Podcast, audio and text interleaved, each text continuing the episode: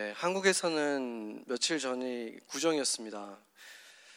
우리가 새해가 되면은 그 사람들에게 새해 복 많이 받으세요 이렇게 말하죠. 하나님을 믿는 사람이든 믿지 않는 사람이든 그 복을 받기를 원하고 또 제가 우리가 아는 사람들도 정말 복된 한 해가 되기를 바라는 인사를 하는 것입니다. 그 복된다는 그 말 뜻이 뭐겠습니까? 그들 삶에 좋은 일만 가득하길 원한다 그런 뜻이겠죠. 올 한 해는 당신의 삶에 좋은 일만 가득하면 좋겠습니다. 이런 뜻입니다. 그런데 우리가 가만히 생각해 보면 우리가 과연 내 인생에 일어나는 어떤 사건들이 그것이 좋은 일인지 나쁜 일인지 구별을 할 수 있을까요? 다시 말하면 그것이 복인지 화인지 우리가 그것을 알 수 있냐는 말입니다. 그 순간에 보면은 뭐 직장에 잘 좋은 직장에 들어갔다거나 뭐 시험에 합격했다거나 뭐 이런 것을 보면 아 우리가 잘 됐다 좋은 일이다라고 생각은 하지만 우리가 인생 전체를 놓고 보면 과연 우리가 그것이 과연 내 인생 전체에 좋은 결과로 이어졌는가에 대해서는 사실상 누구도 그것을 판단하기 어렵다는 것입니다. 고대 중국에서 유래했다고 하는 한 이야기가 있는데 그 얘기 속에서 한 농부가 등장합니다. 그, 그 농부에게는 아주 아끼는 말이 한 마리 있었어요. 근데 그 말 한 마리가 그 담을 넘어서 도망을 가버린 거예요. 그러자 이제 마을 사람들이 찾아와서 아, 그 아끼는 말이 도망을 가버렸다니 참 안 됐습니다. 이렇게 위로를 하자 그 농부가 이렇게 답합니다. 글쎄요, 불행한 일인지 좋은 일인지는 두고 봐야죠. 그러자 이제 마을 사람들은 고개를 저으면서 이렇게 떠났습니다. 그런데 다음 날 그 말이 다시 집으로 돌아왔는데 혼자 돌아온 게 아니라 야생 말을 일곱 마리나 같이 데리고 돌아온 거예요. 그러자 사람들이 또 그 농부에게 찾아와서 그 귀한 말이 일곱 마리나 늘어나다니 참 좋은 일입니다. 참 행운이네요. 이렇게 말하자 농부가 또 대답합니다. 글쎄요. 좋은 일인지 아닌지는 두고 봐야죠. 그리고 일주일 정도 지났을 때 그 농부에게 아들이 하나 있었는데 그 아들이 야생마 중 하나를 이렇게 타다가 그만 거기서 떨어지고 맙니다. 그래서 다리가 부러지는 사고가 났습니다. 소문을 듣고 사람들이 또 위로하러 찾아왔습니다. 아유, 아들이 말에서 떨어지다니 참 안 됐습니다. 참 아, 불행한 일입니다. 이렇게 말했더니 농부가 또 대답합니다. 글쎄요, 이게 불행한 일인지 아닌지는 두고 봐야죠. 그리고 얼마 지나지 않아서 그 농부가 있는 그 나라의 왕이 이웃 나라와 전쟁을 선포합니다. 그래서 나라 안에 있는 모든 젊은이들을 이제 착출해 가기 시작한 거예요. 군인들은 그 마을에도 와서 모든 집들을 다니면서 젊은이들을 데려갔는데 이 농부의 집에 왔을 때는 아들이 다리가 부러져 있잖아요. 그래서 그냥 지나간 거예요. 그러자 이제 마을 사람들이 또 찾아와서 와, 그 전쟁에 아들이 끌려가지 않다니 참 잘 됐네요. 좋겠습니다. 이렇게 말했더니 농부는 뭐라고 말했겠습니까? 글쎄요. 좋은 일인지 아닌지는 두고 봐야죠. 이렇게 말했습니다. 이렇게 얘기하면 뭐 끝이 없겠죠. 이야기는 여기서 끝이 납니다만 많은 여운을 남기는 것 같습니다. 이 이야기에서 하고자 하는 말이 뭐겠습니까? 좋은 일과 나쁜 일, 불행인지 행운인지는 사실 그 일이 일어나는 그 순간에는 우리가 알 수 없다는 말입니다. 가만히 생각해 보면 우리 인생에서도 그러한 경험들을 하지 않습니까? 나쁜 일이라고 생각했던 일이 나중에 좋은 결과로 이어지기도 하고 또 반대의 경우도 얼마든지 있습니다. 또 성경에도 봐도 성경에도 그러한 예가 있는데 가장 좋은 예는 아마 요셉의 이야기가 아닐까 싶습니다. 그는 아버지한테 사랑을 받고 특별한 대우를 받는 너무나 기쁜 삶을 살고 있었지만 그것 때문에 모든 형제들로부터 미움을 받는 나쁜 일이 일어나잖아요. 좋은 옷을 받고 기뻐했는데 좋은 꿈을 꾸고 너무나 행복했는데 그 좋은 일 때문에 형제들에게 미움을 사서 그 노예로 팔려가는 일이 일어나잖아요. 한번 생각을 해보세요. 그 전날까지만 해도, 그 전까지만 해도 같이 밥을 먹고 삶을 나누는 식구였는데 자기 형, 모든 형제들이 자기에게 등을 돌려서 정말 먼 나라로 노예로 팔아버렸을 때 그때 그, 그의 심정이 어땠겠습니까? 그가 그냥 순순히 끌려갔겠습니까? 형, 살려줘. 잘못했어, 살려주세요. 얼마나 간절히 애원을 했겠습니까? 그런데 형들은 너무나 차갑게 그를 그냥 돌아서 버렸잖아요. 그때 그 마음이 얼마나 가슴이 아팠겠습니까? 그때 그, 그 요셉이 지금 자기에게 일어난 그 어마어마한 일이 나중에 좋은 일로 이어질 거라는 생각을 눈꽃만큼이라도 했겠습니까? 전혀 할 수 없었겠죠. 그보다 나쁜 일이 세상에 어디 있겠습니까?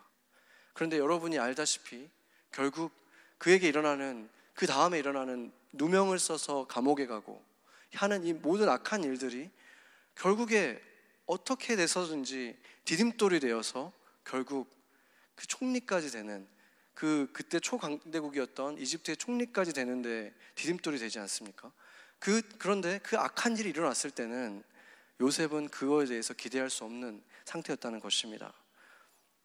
누구나 그런 인생의 반전들을 크고 작은 반전들을 경험한다는 것입니다. 그렇다면 우리는 좋은 일이 일어났을 때, 나쁜 일이 일어났을 때 도대체 뭐가 진짜 좋은 일인가 우리가 판단할 수 없게 되지 않습니까?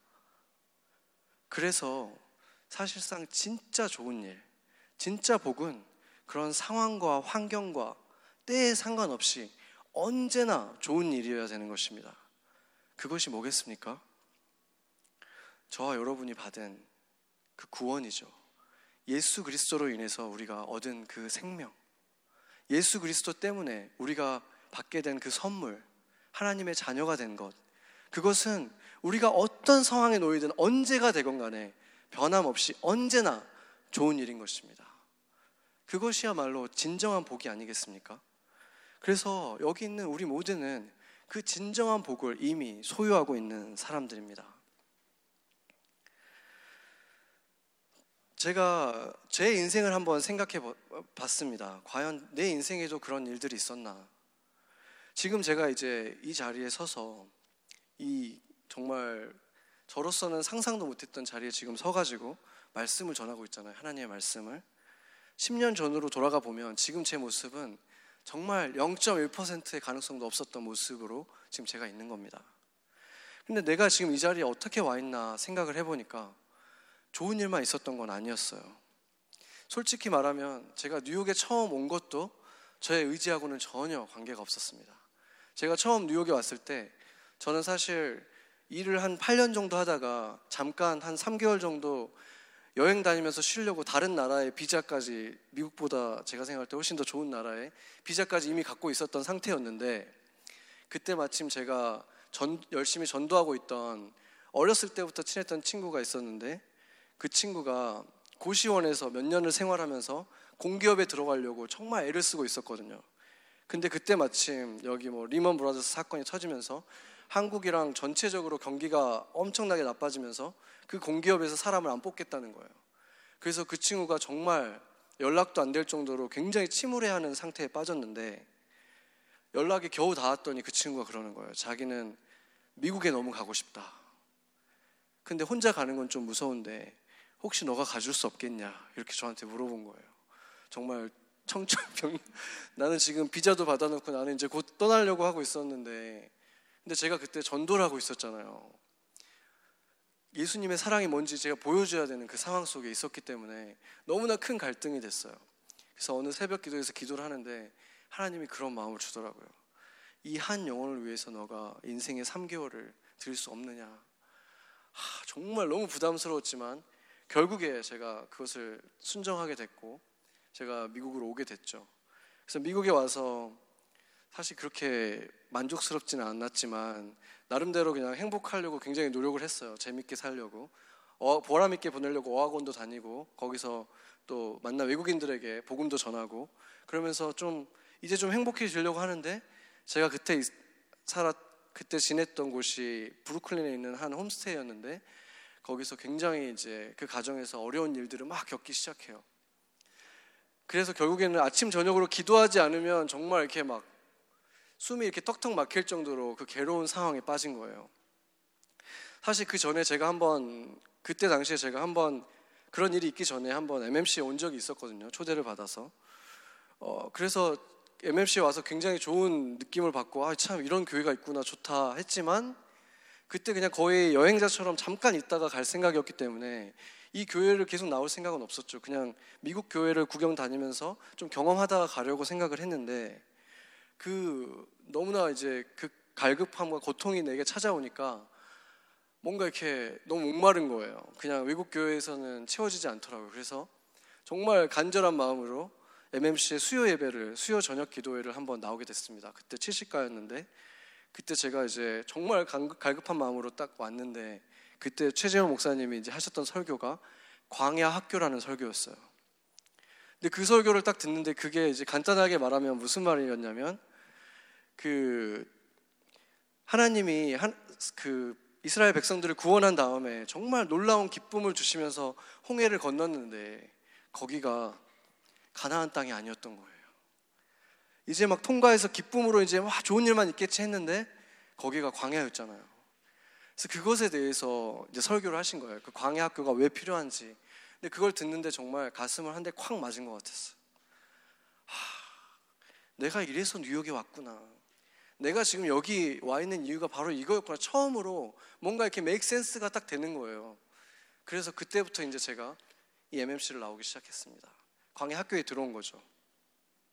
여러분도 어떤 계기로 여기 오게 됐는지는 모르지만 저에게는 그래서 그 처음에 친구에게 일어났던 그 나쁜 일, 그것이 제가 뉴욕으로 오게 됐고, 그 이후에 그 홈스테이에서 일어났던 그 나쁜 일이 결국에는 제가 MMC로 오게 됐고, 지금 여러분도 저를 잘 아시는 분들은 뭐 다 아시겠지만, 모르시는 분들도 있으니까 간단하게 말씀을 드리면, 제가 지난 10년간 이 MMC에 있으면서 겪었던 많은 일들을 보면, 기쁜 일도 있었고, 제 개인적으로는 굉장히 슬픈 일도 있었습니다.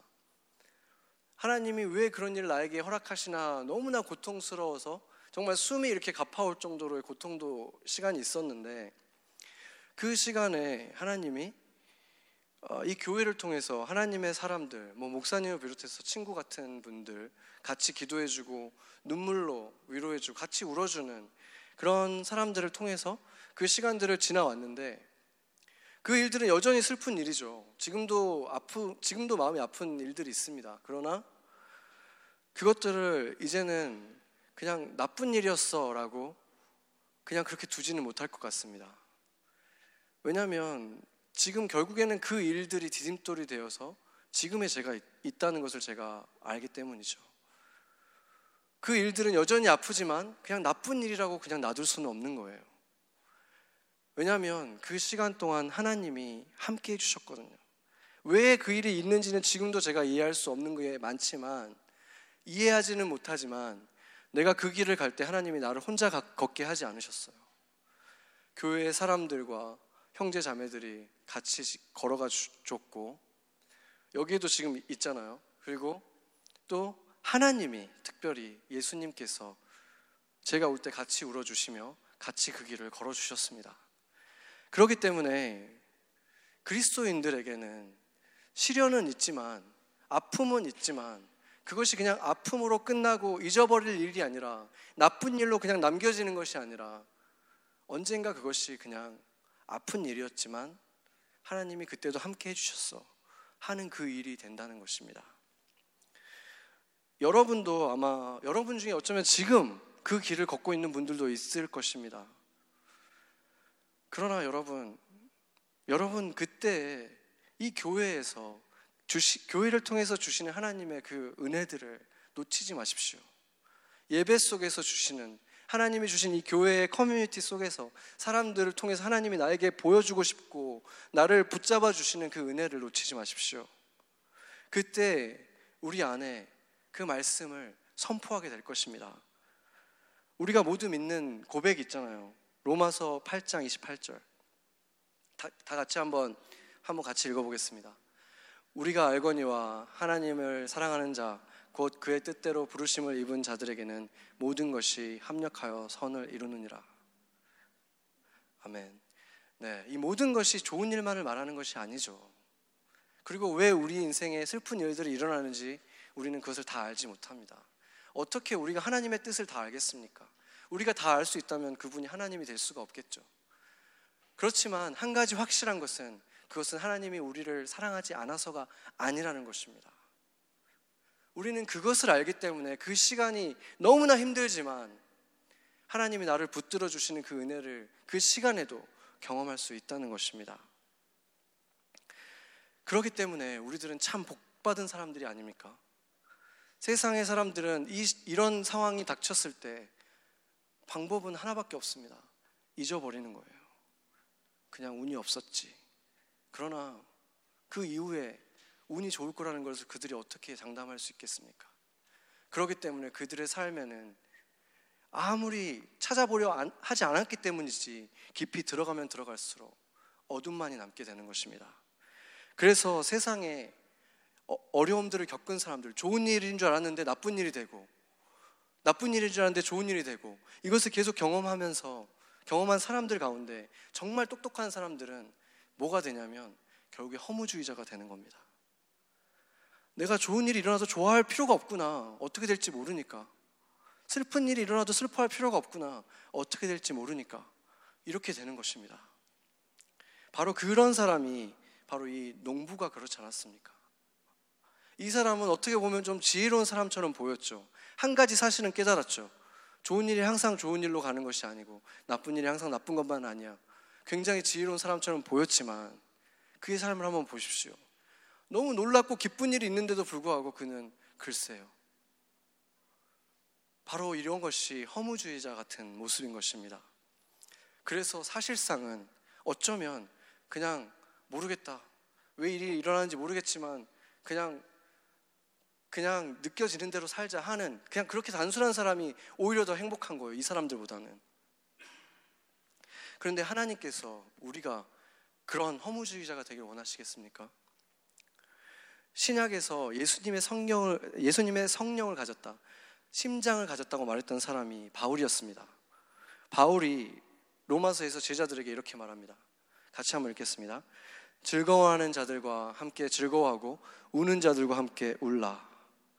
그러니까 너희들은 모든 것이 합력하여 선을 이루니까 그냥 항상 기뻐하기만 해라.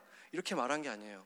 바울이 물론 항상 기뻐하라 했지만 그것은 너희 가운데 기쁨을 잃어버리지 말아라. 슬픈 일이 있을 때 울 수 있지만 그 영원한 기쁨이신 그 예수 그리스도가 있기 때문에 그 복음이 너희 안에 있기 때문에 완전히 넘어지지는 않는다.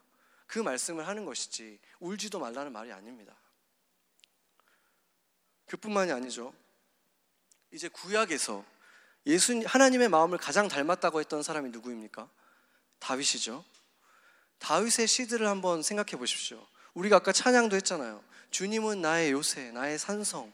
그 말만 들어도 이 마음에 막 기쁨이 찾아오잖아요. 그런 기쁨과 힘을 주는 시들. 얼마나 다윗이 감성적이었는지 우리가 알 수 있죠. 그런데 그뿐만 아니라 또 슬픈 시들도 있습니다. 시편 102편 3편 보면은 내 날이 연기같이 소멸하며 내 뼈가 숯같이 탔음이니이다. 얼마나 정말 자신이 지금 가슴 아픈 상황에 있는지 솔직하게 지금 고백하고 있습니까? 정말 다윗이야말로 정말 그 천국과 같은 기쁨도 경험했지만 지옥과 같은 슬픔을 경험할 때 그것을 숨기지 않았던 것입니다. 그리고 이것을 그냥 자기 혼자서 이렇게 얘기한 것이 아니라 이것을 노래로 해서 같이 이스라엘 사람들과 함께 그 슬픔을 나눴습니다. 바로 다윗과 같이 바울과 같이 이렇게 하나님의 마음을 가지고 있었던 사람들은 누구보다도 감성적이었다는 것입니다. 그뿐만이 아니라 예수님도 보십시오. 예수님이 그 성전에 들어갔을 때 성전을 무슨 그 마켓플레이스처럼 시장터처럼 이렇게 만들어져 있는 거 보면서 얼마나 분, 분노하셨습니까? 그 분노를 조금도 숨기지 않으셨습니다. 그 악에 대해서만큼은 그 감정을 조금도 숨기지 않는 그 예수님의 모습이 있었습니다. 하지만 그런가 하면 또 사케오가 변화되었을 때 그 잔치에서 그 기뻐, 해맑게 기뻐하시는 예수님의 모습, 즐거워하시는 예수님, 그리고 아이들을 안고 너무나 기뻐하시잖아요. 행복해 하시잖아요. 하지만 또 그런가 하면 친구들, 나사로의 죽음이라든지 또 세례 요한의 죽음을 맞이했을 때 또 이 예수라 그 이스라엘 사람들이 맞을 그 미래를 보고 나서는 엉엉 우셨습니다. 모든 것이 합력하여 선을 이룰 텐데 그냥 그것을 다 아시는 분인데도 불구하고 엉엉 우셨습니다. 바울이 말했던 것처럼 즐거워할 때 같이 즐거워할 줄 알고 슬플 때 슬퍼할 줄 알았던 것입니다. 어떻게 그럴 수 있었겠습니까? 우리는 어떻게 보면 해피엔딩을 가진 사람들이긴 하지만 세상에 하나님을 모르는 사람보다 나에게 주어진 이 인생을 더 값지게 생각하기 때문에 나에게 주어진 사람들을 더 사랑하기 때문에 내 인생을 누구보다 하나님을 모르는 사람보다 더 사랑하고 더 나에게 주어진 이 시간들을 더 소중하게 생각하기 때문에 거기에서 슬픈 일을 더 슬퍼할 수 있는 것이고 기쁜 일을 누구보다도 감격해하며 기뻐할 수 있는 것입니다. 바로 그것이 그리스도인들이 가져야 되는 모습입니다. 그냥 무슨 일이 있어도 의연한 것처럼 슬픈 일에도 울지 않고 기쁜 일에도 그냥 덤덤한 사람들은 그리스도인들의 모습이 아닙니다. 그냥 허무주의자와 같고 해탈한 스님이 그런 사람일지 모르지만 그리스도인들은 그런 모습이 아니라는 것입니다. 제가 이 신앙생활을 하면서 한 가지 보게 된 것이 뭐냐면 이 헌신된 그리스도인들의 모습 속에 가끔 이런 모습들이 나타난다는 것입니다.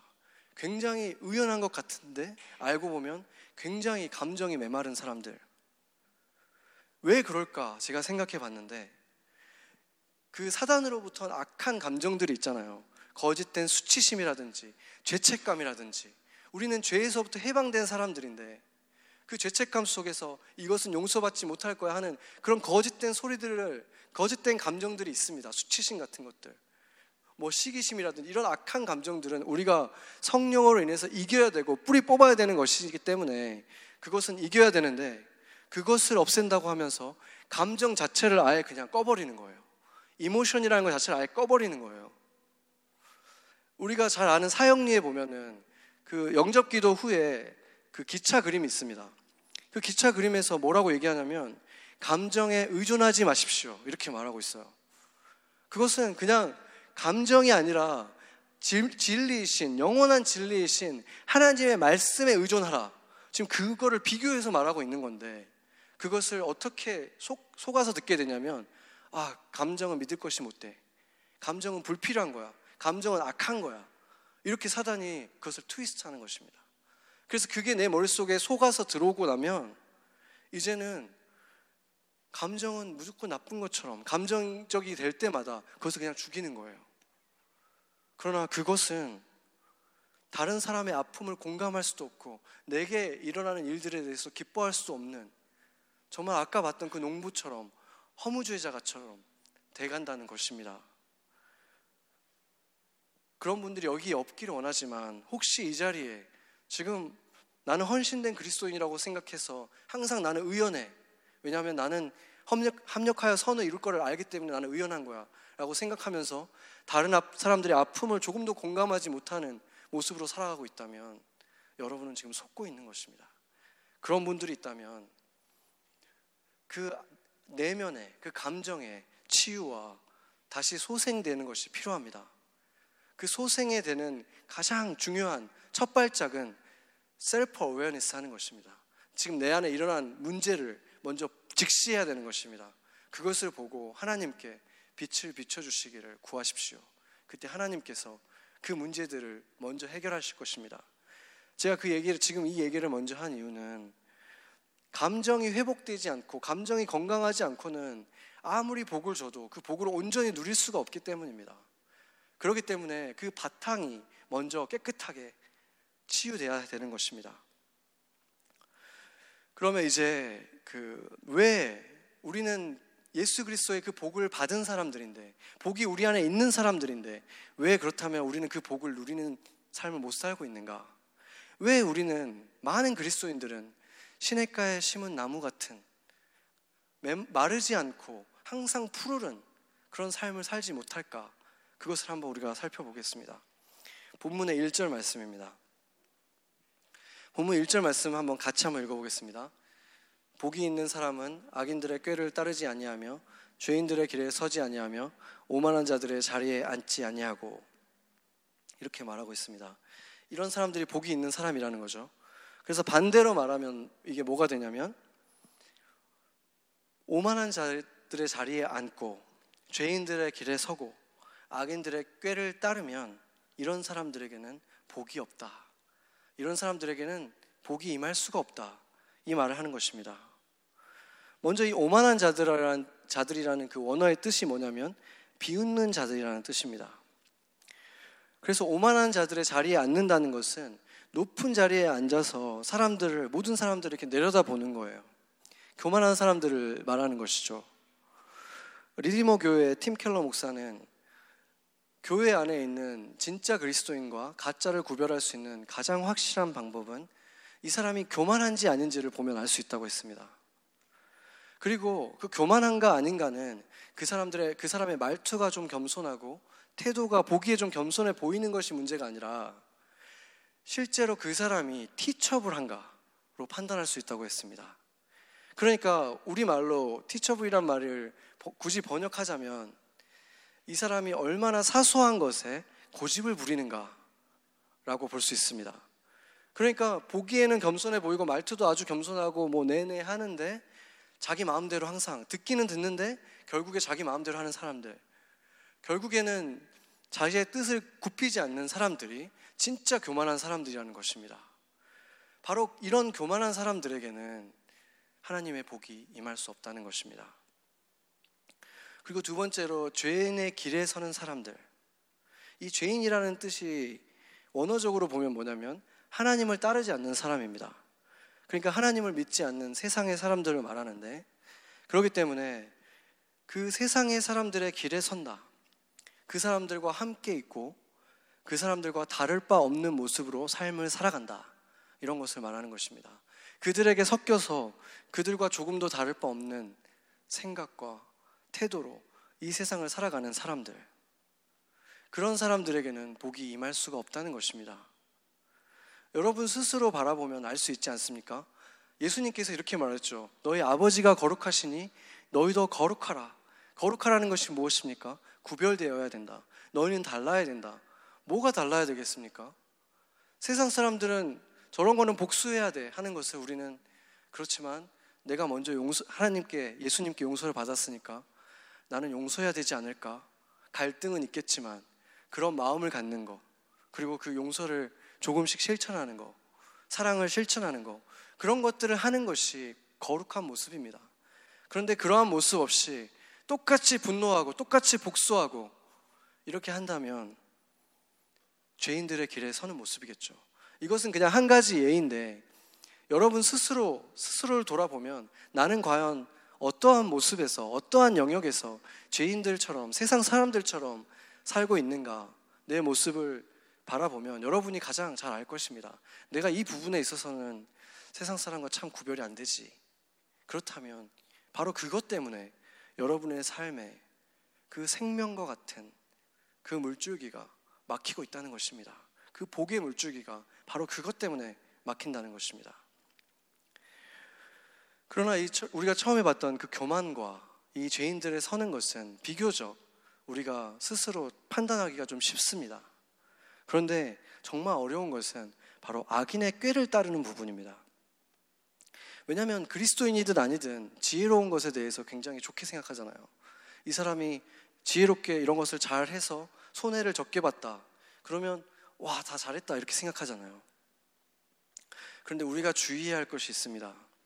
제가 미국에 처음 왔을 때 듣고 좀 놀랐던 얘기가 있는데 그게, 그게 뭐냐면 뉴욕이나 뉴저지에는 이 자영업을 하시는 분들이 많잖아요. 그래서 뭐 사업도 어느 정도 잘 되시고 돈도 어느 정도 버시고 좋은 차도 타고 다니시고 잘 사는 분들인데 이분들이 정부의 Medicaid를 받는다는 소식을 듣고 제가 놀랐어요. 정부의 Medicaid는 좀 서민인 분들, 저소득자들을 위해서 무료로 주는 정, 혜택이잖아요. 그런데 그렇게 돈이 좀 있으시고 최소한 중산층 이상은 되는 분들이 어떻게 그런 혜택을 받으셨을까? 방법은 하나밖에 없는 거죠. 소득 신고를 속여서 한 것입니다. 그렇게 함으로써 일석이조의 효과를 얻었겠죠. 세금도 적게 내고 무료 의료 혜택도 받고 그러면 세상에서는 박수를 쳐주겠죠. 아, 너 정말 지혜롭다. 그렇게 세워나가는 세금 때문에 그냥 성실하게 납부하는 사람들이 의료보험료를 더 많이 내야 된다는 뭐 그런 더 많이 내야 된다는 이런 사회적인 문제는 제쳐놓고라도 과연 주님께서는 그 문제에 대해서 어떻게 생각하실까? 주님께서도 그것을 잘했다고 지혜롭게 했다. 박수를 쳐주시겠습니까?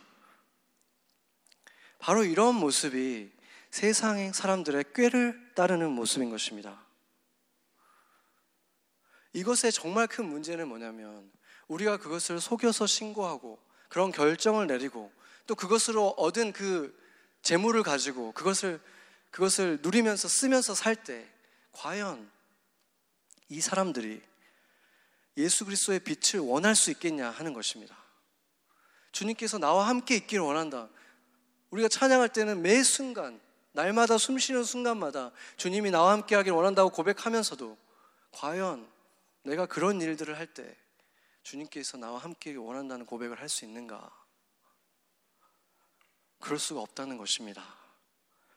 그래서 그렇게 꾀를 부리는 영역이 많아지면 많아질수록 점점 자기도 모르게 빛이 부담스러운 존재가 되고 마는 것입니다. 어쩌면 그 빛은 그냥 주일날 한 시간 예배 드릴 때에만 묶어 놓을지도 모르겠습니다. 요한복음 3장 20절 말씀 한번 보겠습니다.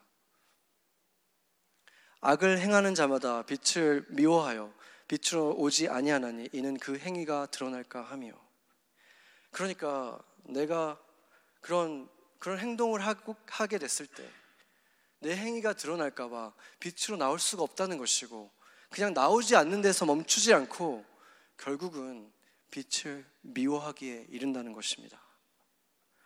예수님 시대에 한번 생각해 보십시오. 바리새인들, 종교 지도자들, 그들은 지금 우리의 관점으로 보면 모든 복을 다 가지고 있었습니다. 요즘 시대에도 이만한 복을 누리는 사람은 없습니다.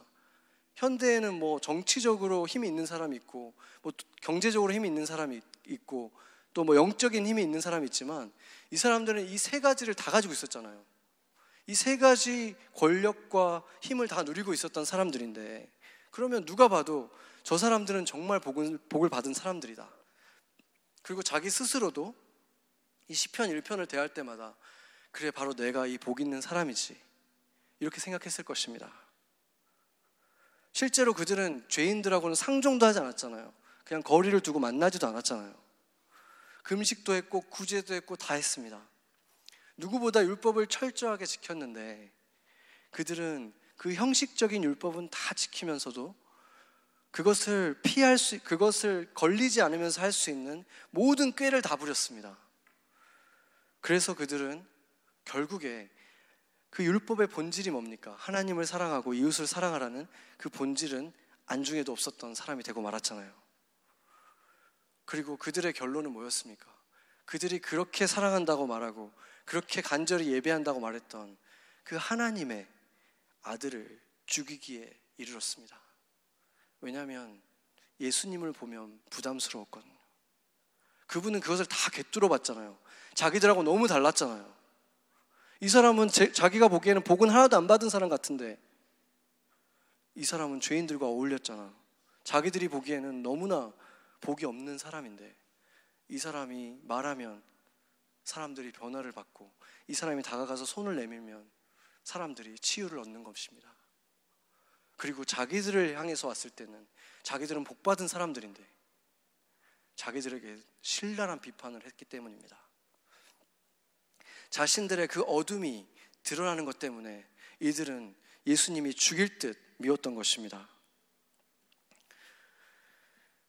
혹시라도 여러분 중에 여러분 삶을 한번 돌아봤을 때 내가 나도 모르게 내가 그것을 잘 깨닫지 못했는데 알고 보니까 내가 이런 영역에서는 세상의 꾀를 쫓아서 살고 있었구나. 그러면서 나도 모르게 내가 참 지혜롭다. 이렇게 살았구나 하는 것이 있다면 반드시 그것을 하나님 안에서 돌아보십시오. 바로 그곳으로부터 어둠이 집을 짓기 시작합니다. 그래서 그것을 그냥 방치하고 놔두면 어느새 위선적인 종교인이 되어서 빛이 부담스러워지고 예수님이 부담스러워지기 시작하게 된다는 것입니다. 돈을 조금 더 벌기 위해서 내 주머니에 돈이 조금 덜 나가게 하기 위해서 빛이신 예수님을 거부하는 것입니다. 어떻게 그럴 수 있습니까? 그거가 그것이 얼마가 되었든 간에 어떻게 시냇가에 심은 나무처럼 되는 그 하나님의 복과 그것을 비교할 수가 있습니까? 어떻게 그 복을 대신해서 그것을 선택할 수 있는 것입니까? 오늘 이 말을 들으면서도 그래도 내 주머니에 있는 돈만큼은 포기할 수 없어. 만약에 이런 생각이 드는 분이 있다면 그분에게 과연 주인이 누구인 것입니까? 그런 분들에게 어떻게 하나님의 복이 임할 수가 있겠습니까? 우리에게 하나님의 그 복이 채워지게 할 수 있는 그 두 번째 방법은 오늘 본문 2절에 나와 있습니다. 2절 말씀을 같이 한번 읽겠습니다. 복이 있는 자는 오직 여호와의 율법을 즐거워하여 그의 율법을 주야로 묵상하는도다. 네, 그 저희가 영화부가 새로 생겼잖아요. 그래서 이제 복군 전도사님이 0살부터 3살, 3살까지 되는 이 아이들을 지금 이렇게 가르치고 계신데 지난주에 그런 걸 가르치셨대요. 저도 그 뭘 가르쳤는지 몰랐는데 저와 제 아내가 그것을 같이 하는 걸 보게 됐는데 아침에 이렇게 일어나서 가장 먼저 눈을 뜨고 나서 morning Jesus 이것을 저랑 저희 아내랑 은유가 같이 막 하더라고요. 그 너무 귀엽죠. 그리고 밤에 잘 때는 night Jesus 이걸 하기로 했대요. 그러니까 아침에 깨어나서 밤에 잠잘 때까지 예수님 안에 우리가 있자 이것을 얘기하는 거잖아요. 그러니까 하나님 예수님이 아침에 아침에 만나서 저녁에 good night 할 때까지 주님을 계속 묵상하자 이런 뜻인데 어, 그 지난주에 목사님도 말씀하셨죠. 아침밥을 먹기 전에 아침에 눈을 뜨고 음식을 먹기 전에 먼저 말씀을 먼저 먹어봐라 이렇게 말씀하셨잖아요. 그러니까 그렇게 말씀을 먹어서 주야로 묵상하는 자가 바로 복이 있는 자다 이렇게 말하는 겁니다. 여기에서 이제 묵상하다라는 말이 있는데 이 단어가 이제 영어로 보면 이제 meditate이라는 단어입니다. 이 뜻이 원래 뜻이 뭐냐면 우리가 평상시 쓰는 말은 아니잖아요. 묵상하다는 것이 그냥 생각한다는 것이 아니에요. 묵상하다라는 뜻은 뭐냐면 내 머릿속에 있는 어떤 생각을 가슴으로 끌어내리는 거예요. 머릿속에 있는 것을 가슴으로 가져와서 내 마음이 그것을 그, 내 마음과 하나가 되는 것, 내 마음이 그 생각으로 사로잡히는 것, 그것이 묵상하는 거거든요. 그런데 사실 이 단어가 굉장히 특이한 단어예요, 또. 왜냐하면 그 한 단어에 두 가지, 뭐 세 가지 비슷한 뜻이 있는 경우는 많잖아요. 근데 이 단어는 이 히브리어인데 이 단어는 두 가지 그 큰 의미가 있는데 뭐냐면 하나는 묵상하다 그리고 다른 하나는 선포하다라는 뜻이에요. 말하다, 주장하다, 선포하다라는 뜻이 이 단어에 담겨 있어요. 그래서 시편 35편 28절을 보면은 나의 혀가 주의 의를 말하며 종일토록 주를 찬송하리로다 이렇게 돼 있는데 나의 의를 말하며 할 때 이 단어가 오늘의 묵상하다로 쓰였던 똑같은 단어가 쓰인 거예요. 그러니까 이게 좀, 좀 특이하지 않습니까? 묵상한다는 것은 내 내면에서 일어나는 일이잖아요. 머리에서 가슴으로 내면에서 일어나는 일인데 말한다는 것은 이 밖에서 일어나는 일이거든요. 밖으로 표현하는 거잖아요. 나타내는 거잖아요. 그런데 어떻게 이 두 개의 상반되는 의미가 한 단어에 있을까? 근데 가만히 생각해 보면 우리가 말하는 것들 중에서 진심으로 하는 말들은 그냥 입에서 나오는 게 아니잖아요. 내 가슴에서부터 나오는 거잖아요. 내 삶 속에 녹아 있는 거가 나오는 거잖아요. 그러니까 오늘 이 말씀 속에서 주야로 묵상한다 이 뜻은 뭐냐면 하나님께서 나에게 주신 그 말씀이 내 머리로 와서 내 가슴에 와서 가슴으로 오고 가슴에 있는 것이 나의 입술을 통해서 나가고 나의 삶을 통해서 선포되는 삶. 하루 종일 그런 선포하는 삶을 살아가는 것이 바로 복을 가져오는 길이다. 그런 사람들이 바로 복이 있는 사람이다. 라고 말하는 것입니다. 이 많은 그리스도인들이 제가 보니까 묵상과 기도는 굉장히 열심히 하는데 말씀도 열심히 듣고 기도도 열심히 하는데 이 선포하는 것에 있어서 조금 부족함이 많은 것 같아요. 그런데 하나님께서 예수님께서 그 지상 명령이라고 하는 것, 예수님이 이 땅에 있다가 떠나실 때 우리에게 주셨던 명령이 있잖아요. 우리 교회 성도들이라면 다 암송하고 있는 것. 모든 열방으로 제자를 삼아서 가르쳐 지키게 하라 그랬잖아요. 그것은 그런 생각을 할 수가 있죠. 왜 예수님께서 직접 다 전해주시지 왜 우리처럼 부족한 사람들을 통해서 전하시나? 바로 그렇게 하는 것을 통해서 전해주는 사람이 제자가 되고 받는 사람이 제자가 되기 때문에 그 둘에게 다 블레싱이 되기 때문에 하나님 예수님께서 그렇게 하라고 하신 것입니다. 그 복을 누리라고 우리에게 주신 축복인 것입니다. 우리가 그렇게 할 때 내가 예수 그리스도의 복된 사람이 될 수 있고 받는 사람이 될 수 있기 때문에 주님께서 우리 힘들라고 하라고 하신 게 아니라 우리에게 복을 주시기 위해서 그걸 하라고 하신 것입니다. 오늘 우리가 거리 전도 나가죠. 오늘 그 청년부 후에 이런 기회를 놓치지 마십시오. 전 교회가 어디 특정한 그룹에 속하지 않아도 다 같이 전도를 나가는 교회가 어디 있습니까? 하나님께서 여러분을 그런 교회에 보내주신 것을 감사하게 여기고 나 스스로 내가 그걸 어떻게 선포하지? 어떻게 선포하지? 아니면 내 주변에 있는 사람에게 갑자기 예수님 얘기하기 쉽지 않잖아요. 여러분이 이렇게 교회가 전체가 나갈 때 이런 기회를 놓치지 않고 함께 거기서 나가서 내가 직접 전하지 않아도 다른 분들이 전할 때 같이 기도해주고 하는 것을 통해서 그 선포하는 것을 해볼 때 여러분의 삶이 어떻게 달라지는지 한번 경험해 보시기 바랍니다. 하나님이 우리에게 그것을 맡기시고 주신 이유는 우리를 힘들게 하기 위해서가 아니라 우리에게 그 복을 경험하라고 그 복을 누리라고 주셨다는 것입니다. 복이 있는 사람은 단지 그것을 그냥 가지고 있는 사람이 아닙니다.